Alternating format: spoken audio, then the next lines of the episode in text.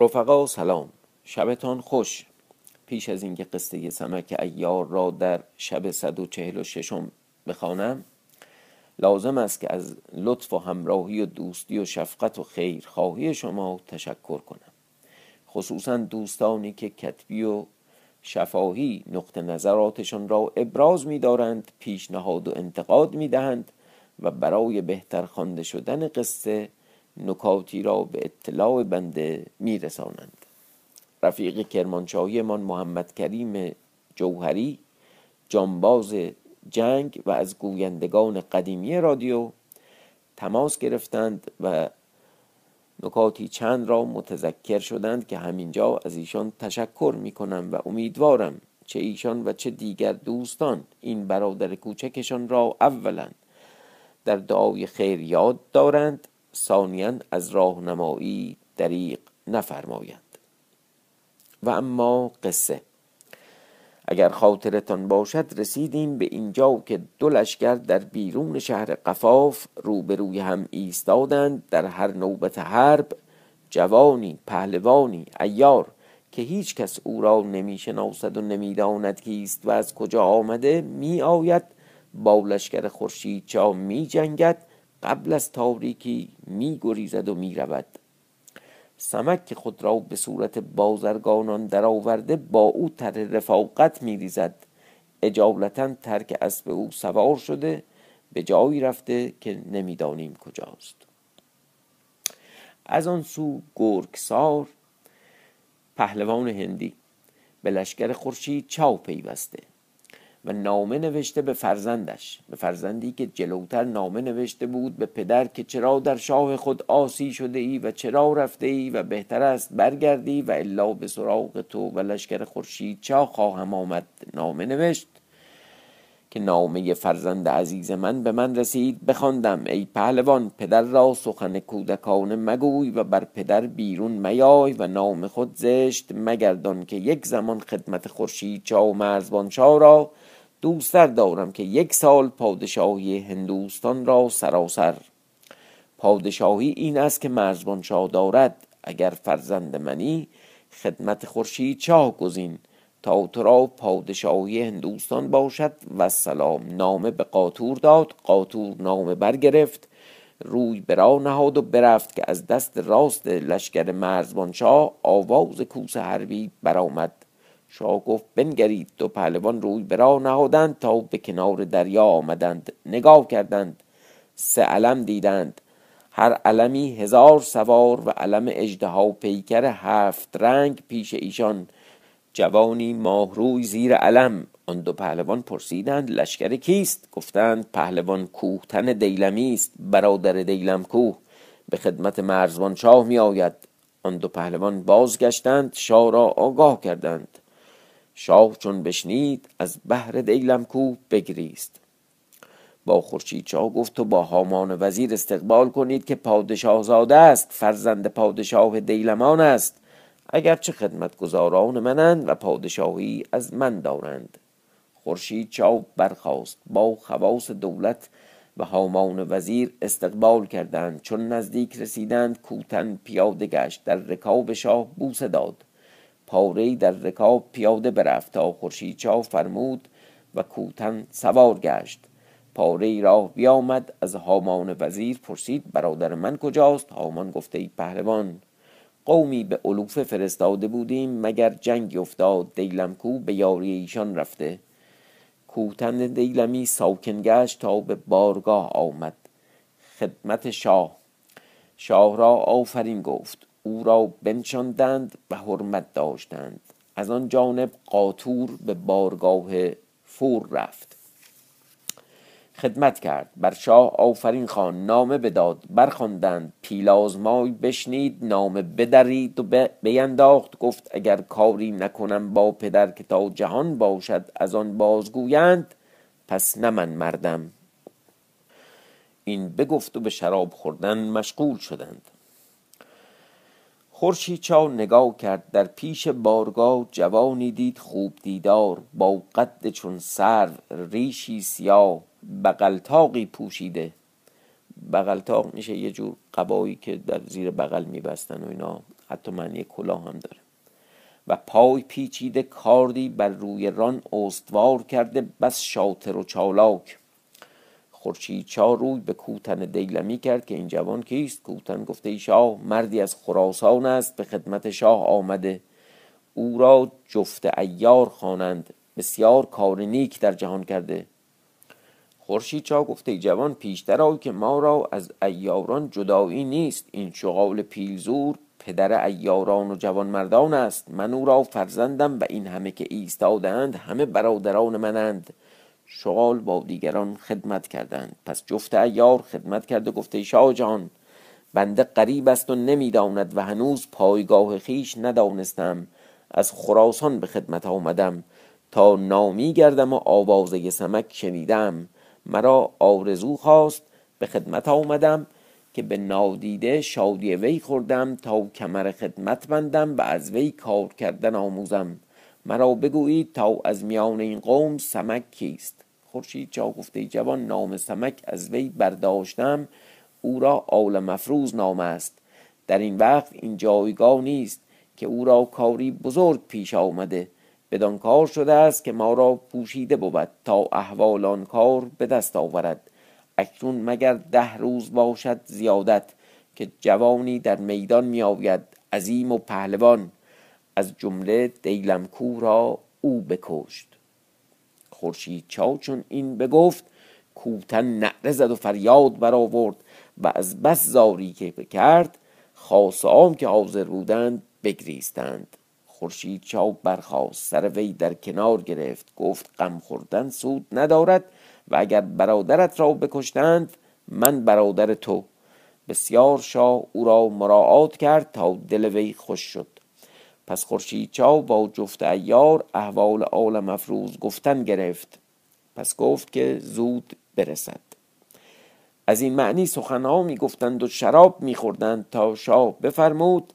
وقت شب طلایه بیرون رفتند و از جانب خورشید چا دو پهلوان با بیست هزار سوار از جانب هندوان دو پهلوان با لشکر فراوان. چون شب در آمد جفت ایار شاگردی داشت عظیم چابک نام او پیلو. با پیلو گفت اگرچه هنوز راه به جایی ندانیم خیز تا برویم که ما را دلیلی بباید و فردا به دستارچه پیش خورشید چا رویم تا داند که ما نیز کار دانیم. همون دستبرد زدن رفتن یه چیزی رو آوردن. معلف اخبار گوید که جفت ایار و پیلو برخواستند سلی پوشیدند روی به راه نهادند.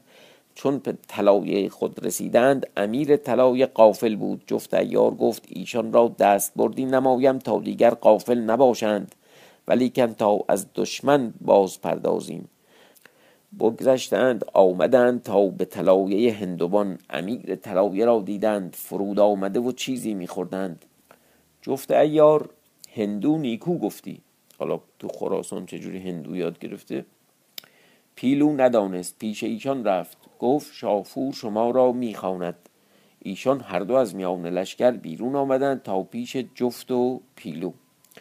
گفتند شاه کجاست؟ جفت گفت بر کنار لشکرگاه ایستاده است. مرا فرستاد مگر سخنی دارد؟ ایشان با جفت ایار و پیلو همراه شدند و از پیش طلایه بیرون شدند. ناگاه جفت ایار در یکی آویخت پیلو در یکی. و به یک ساعت ایشان را بربستند و برگرفتند روی برا نهادند تا به کنار لشکرگاه خود رسیدند. جفت ایار ایشان را به پیلو سپرد. خود گستاخ پیش امیر طلای خود رفت و به ایشان گفت خورشید شاه شما را می‌خواند. آن دو پهلوان با وی همراه شدند تا پیش پیلو برسیدند. دو تن را دیدند بسته بهراسیدند که جفت ایار و پیلو در ایشان افتادند. و از اسب در کشیدند و بربستند و دهان ایشان درآکندند و هر چهارتا را به خیمه خیش آوردند.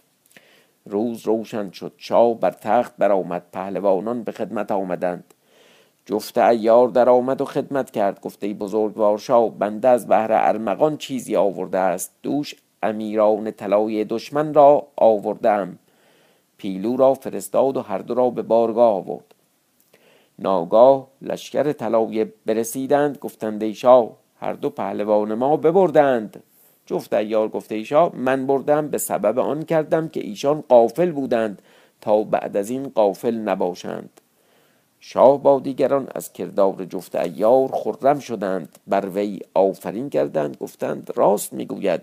این بگفتند آن دو پهلوان طلای هندوان را بند برنهادند.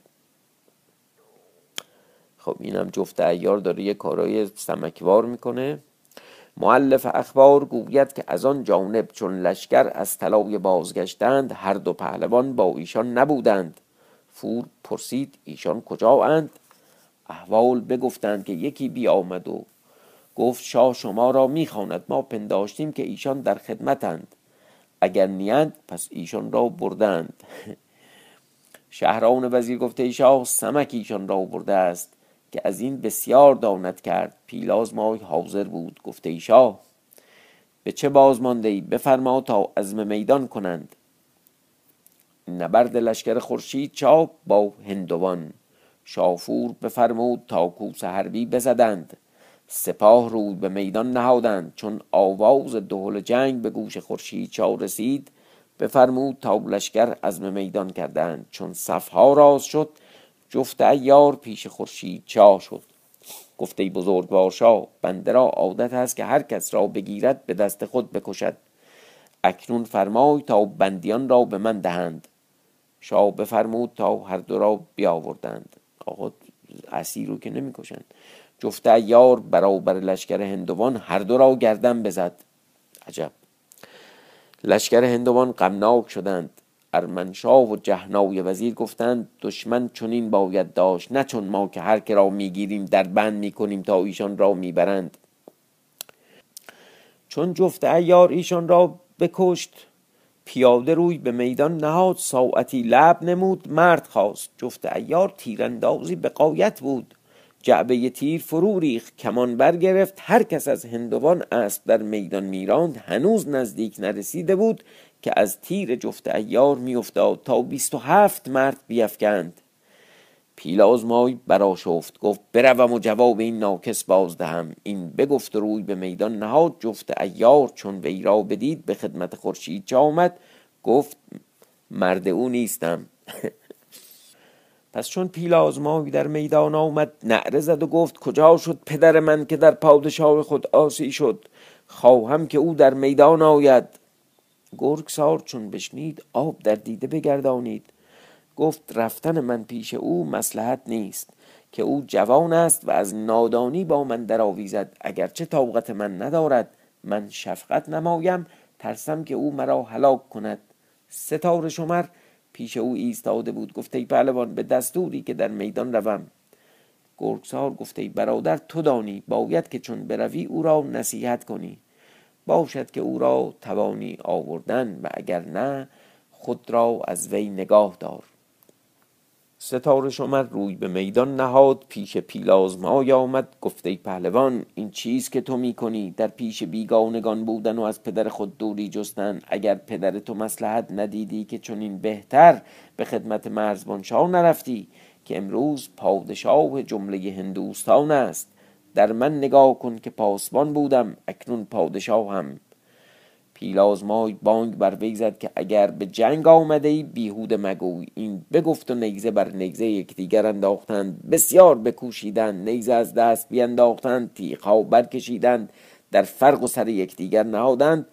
ناگاه ستاره شمر تیغی زد بر دوش پیلازمای او را خسته گردانید. پیلازمای نیز تیغی زد بر ستاره شمر. خون بر روی او فرود آمد. از هر دو جانب نقیبان فرستادند. ایشان را بازگردانیدند که ناگاه از گوشه بیابان آن جوان بیامد پیش شافور آمد خدمت کرد فور گفته آزاد مرد. چون بودی از آن رنج شراب خوردن آن پیرمرد بازرگان را چرا با خود نیاوردی؟ جوان گفته ایشا چه گویم از آن پیرمرد؟ از معاشری و خوش سخنی و نیک مردی ما هرگز چنان مرد ندیدیم. اگر از کار وی گویم عجب مانی. او را رها نکردند دیرگاه هست این بگفت روی به میدان نهاد. گرگ سار خدمت کرد. گفته شاهزاده میدانداری مراست. این بگفت و به میدان در آمد و بانگ بر جوان زد. جوان گفت دیر باز آمدی.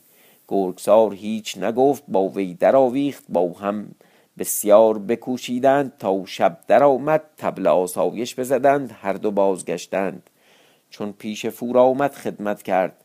همگنان بر وی آفرین کردند. شاه گفته جوان احوال بازرگان گوی. جوان گفته شاه دیر وقت است. فردا چون بیایم احوال بگویم. این بگفت و برفت. لشکر روی به آسایش نهادند. طلای بیرون فرستادند. خب اینم خیلی از متد جالبی برای قصه گویی که لو نمیده چه اتفاقی برای سمک افتاده. از آن جانب جفت ایار گفته ای پیلو برخیست تا برویم. دوش از طلای سید کردیم. امشب در لشکرگاه رویم. پیلو گفت چگونه رویم؟ جفت ایار گفت کاری ساختم. پیلو گفتن چیست؟ گفت نگاه میکن. این بگفت و دوات و قلم آورد. نامه نوشت اول نامه نام یزدان پس گفت این نامه از من که گرگ سارم به فرزند عزیز پهلوان جهان پیلازمای. بداند و آگاه باشد که آمدن من به خدمت مرزبان شاه نه به اختیار من بود که سمک ایار مرا ببرد به سوگند ببستند. اگر اکنون خدمت ایشان رها کنم مرا در جهان بنکوهند که سوگند خلاف کرد. چاره نمی‌دانستم تا آن فرزند رسید. بسیار اندیشه کردم تا چون کنم که در سرزنش نیفتم. تا این حیلت مرا یاد آمد نامه نوشتم. باید که آن فرزند برخیزد تنها. بیاید که من امشب طلایه میدارم بر کنار طلایه ایستادم و از آن لشکر به بهانه اینکه به سیدی رفتم چون بیاید با من درآویزد و مرا به کمند بگیرد و نیز بند بر نهد سه روز تا خورشید را معلوم کردد که من در بند گرفتارم. بعد از سه روز مرا بیرون آورد و گوید گردن می‌زنم تا شافور و دیگران شفاعت کنند و من یعنی از بیم جان از عهد خورشید برگردم. من و تو شب را به هم آوریم و ایشان را برادریم.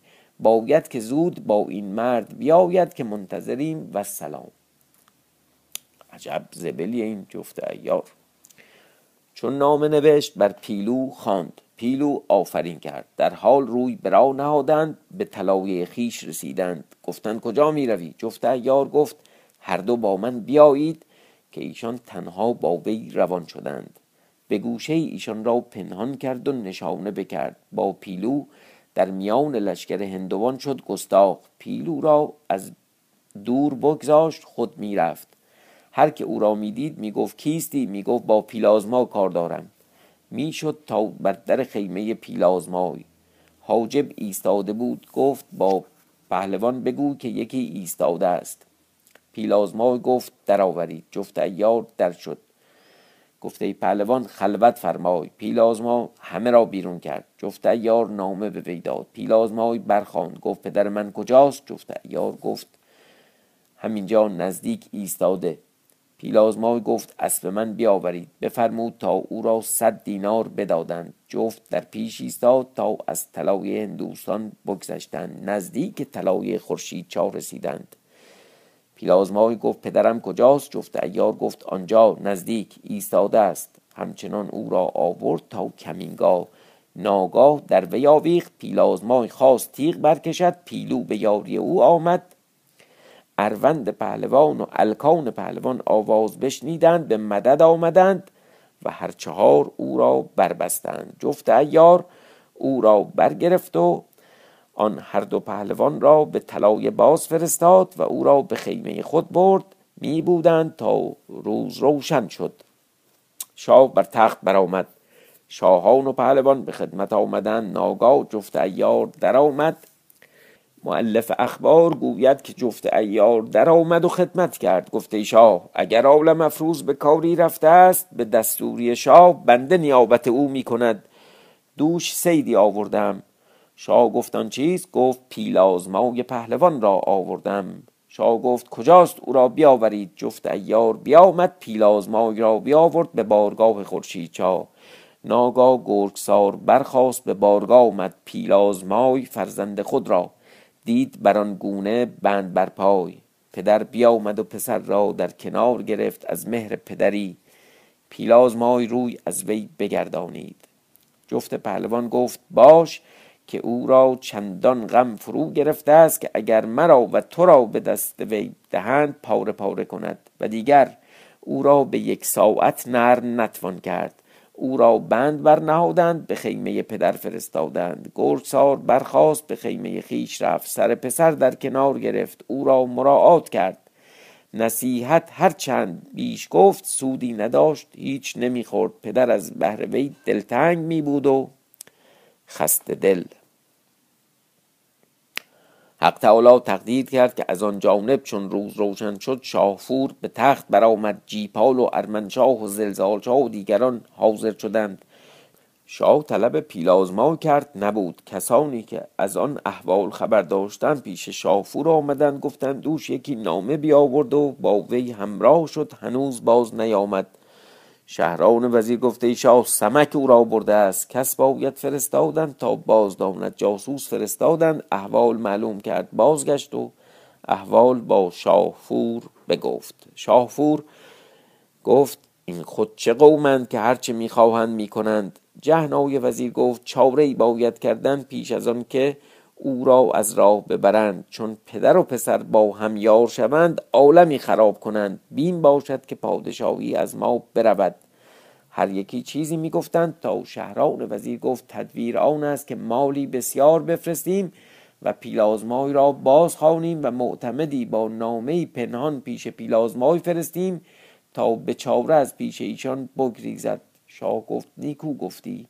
چه مقدار مال فرستیم؟ شهران گفت صد خروار مال که از آن بازرگانه است بفرستیم که تا چون کامجوی بازاید عوض بدهیم. شاه گفت نباید که آن جوان دلازرده شود و کامجوی ما را بنکوهد.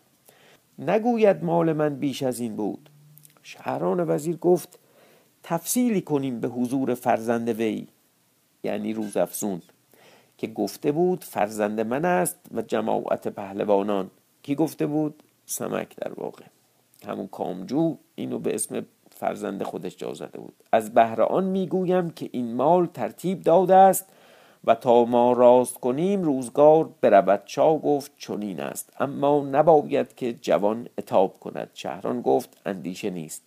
چون عوض باز دهیم و دیگر چون داند که از بهر پیلاز مای داده ایم هیچ نگوید. شاه گفت تو دانی. اگر برایت نیک است. پس شاه بفرمود تا جهنای وزیر نامه نوشت چنان که بایست به خورشید چاه گفت بدان آگاه باش که شما می‌گویید که عالم به زخم شمشیر به دست میآوریم. به حیلت مردم می‌برید به سوگند استوار می‌کنید. این نه شرط مردی است. بایستی که او را در میدان گرفتی تا شما را نام مردی بودی. اکنون باید که چون نام به تو رسد اگر دعوی مردی می‌کنی پیلازمای را به ما باز فرستی که زشت باشد که او را به حیلت گرفته اید با این همه صد خروار بار فرستادیم تا به خرج لشکر کند که این به عوض وی نتوان کرد و اگر نداند که به هر موجب که باشد به مردی و حیلت او را باز توانیم آوردن. چون باز فرستی نام جوان مردی بر تو باشد بیش از این نیست و سلام نام مهر برنهاد. پس نامه دیگر نوشت پنهان به پیل. به پیلازمای در نامه گفت ای پهلوان نباید که اندیشه داری از آن که تو را ببرند و به گفتار پدر فریفته شوی که ما تو را طلبکاریم باید که به زبان باشی با ایشان تا تو را گشاده دارند و آنگاه چاره آمدن میساز. چون نام تمام کرد مهر بر نهاد شاه گفت کسی باید که برود. همگنان را گفتند. قاطور گفت من بروم که خاص پیلازمای منم. قاطور را حاضر کردند و احوال بگفتند تا کس فرستادند پیش روزافزون و آن مالها برگرفتند. روزافزون گفت این مالها کجا می‌برید که پدر من اینجا نیست؟ گفتند شاه می‌خواهد که به خرج خود کند که چون پدر تو بیاید. عوض بازدهد روزافزون گفت شاه چه داند که این مال که این چند مال است؟ من رها نمی کنم تا پدر بیاید. برفتند با شافور گفتند شاه شهران وزیر و چند خدمتکار پیش روزافسون فرستاد تا آن مال نسخت کردند به دست وی دادند. گفت چون پدر تو بیاید بدین نسخه عوض باز داده شود. این بگفتند و مال به بارگاه بردند به قاطور تسلیم کردند. معلف اخبار گوید که قاطور روی به راه نهاد و برفت. روز افسون چون احوال چنان دید به خدمتکاران و غلامان گفت شما به قاعده می باشید تا من به لشکرگاه روم و احوال باز دانم که چه می باید کردن. تا عالم افروز بیاید. اگر من آمده باشم خود نیک و اگر نه عالم افروز خود کار چنان که باید بسازد. این گفت و می بود تا به شب. چون شب در آمد روی به راه نهاد به لشکرگاه خود رفت. از آن جانب قاطور به کنار لشکرگاه رسید. کسانی که او را بدیدند پیش باز آمدند که شما کیستید؟ قاطور گفت رسولم از شاه فور ایشان را بر جای بداشتند خبر به شاه بردند شاه فرمود او را به بارگاه آوردند. چون پیش تخت آمد خدمت کرد. بر شاه آفرین خواند. او را بنشاندند. شراب خوردن آغاز کردند. شاه بفرمود نامه بیاور. قاطور برخاست آن مال عرض داد. آنگاه نامه برآورد و بوسه داد پیش خورشید چا نهاد. خورشید چا نامه به دست هامان وزیر داد نامه برخواند چنان که همگنان بشنیدند. گرگسار حاضر بود میشنید. خورشید چا گفت این نامه را پهلوان گرگسار جواب می باید دادن که ما فرزند او را به مال جهان باز نفروشیم و به زور از ما نتوانند ستدن و خود نیکو داند که دعوی محال کردند. اگر ایشان را این جوان به مدد نیامدی دیر بودی که لشکر ایشان زیر و زبر شدی. و مرا از بهر آن که تا بدانم که او کیست که دو لشکر او را نمی‌شناسند و اگر نه جواب او در پیش ما سلیم است از جمله جهان ما را اندیشه نیست. باقی پهلوان گرگسار داند با فرزند خیش. گرگسار با قاطور گفت شر نداری که چون این نامه میآوری که فرزند از من بازداری؟ میبایستی که اگر کسی دیگر چون این کار کردی تو می‌گفتی نشاید فرزند از پدر جدا کردن. الحق حق نان و نمک به جای آوردی. خواستمی که چون فرزند مرا بیاورند تو بیامدی و پیش وی بودی و نصیحت کردی که قول تو قبول داشتی اکنون برخیز. مال تو را دهد که او را نام می باید و با این همه تو را چندان مال بدهد که اندازه نباشد.